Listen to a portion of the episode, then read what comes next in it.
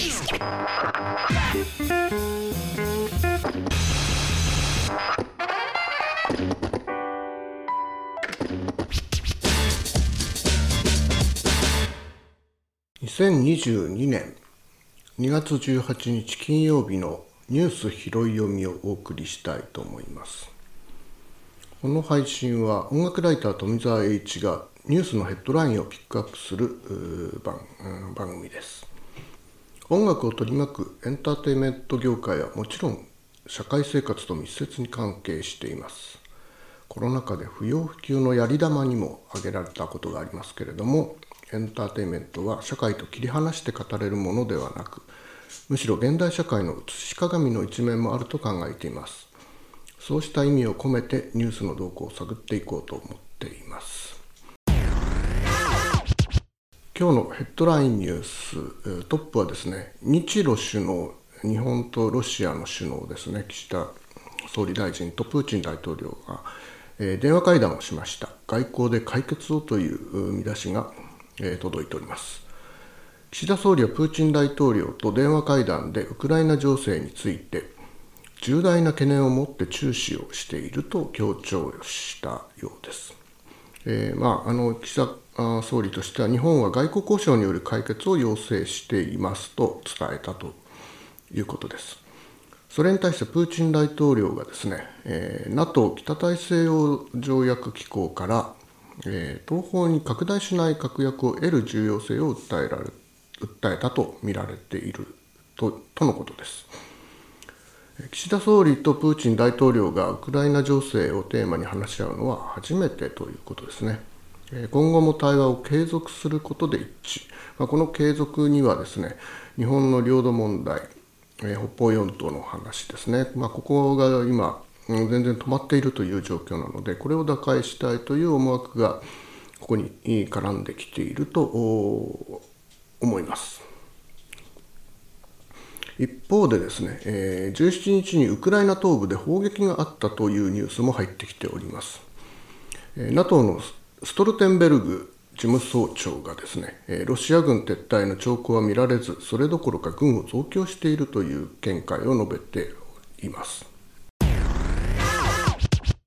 次のヘッドラインニュース、えー、総理会見でまん延防止5県解除するというニュースですね。まん延防止等重点措置は一定の効果があったとして、えー、岸田総理はですね17道府県で来月6日まで延長しますが沖縄などの5つの県で解除をすると発表いたしました、えー、岸田総理は第6波の出口がよりはっきり見えてくれば経済社会活動の回復に向けてさらなる取り組みを進めると話しております。また医療支援を強化するとして重点措置区域での電話等による診察についてですねあの医療診察ですね 診療報酬の特例加算を1人2500円だったものを1人当たり5000円に引き上げて患者一時受け入れのための新規病床確保については、1床当たり、1つあたり、1つのベッド当たりですね、450万円を支給するとしています。次のヘッドラインニュース。市中感染に関して、ステルスオミクロン株を初確認したと伝えております。東京都内の新規感染者数ですけれども、2月17日の数値がですね、1万7864人、9日連続で前週を下回っております。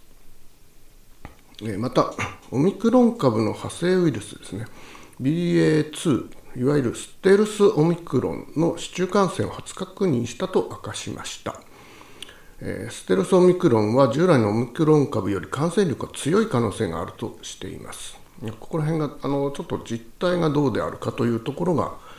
え心配なところではあります。次のヘッドライン。運輸業界で、えー、急速9時間案に異論が出たというヘッドラインですね。これはですね、厚生労働省の審議会が、バスなどの運輸業界で働く運転手の過労防止策を議論する中で出てきたもので、勤務終了から始業までの休息時間を最低9時間とする厚労省の案が国際基準の11時間よりも大幅に短い、そうですね。3時間も短いという。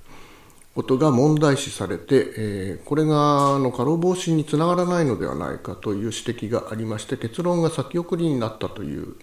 ニュースです。えー、この辺は、まあ、労働労働問題安全問題とともにその運輸に関するその人手不足とその、えー、それに関わる経費のがかかるという問題もはらんできますのでなかなかあのこうしようということでそこで運輸業界があのすぐ追従するということにはなっていかない可能性があると思います。難しい問題ですね。この他にですね、えー、まあ、連合春闘の季節になってきてますので支持政党がないなしで人物重視でいくという方針を出したというニュースやえー、ミャンマーでですね、えー、特使来月訪問するという人道支援に関するミャンマーの支援のなんかあの別の方法が出てきたというニュースが入ってきておりますがこの辺あまり、えー、詳しく触れられていなかったので個人的に少し、えー、ノートのノート .com の方の放送台本で関連するリンクなどを探ってみていきたいと思います。本日のニュース拾い読みはこの辺で、えー、締めさせていただきたいと思います。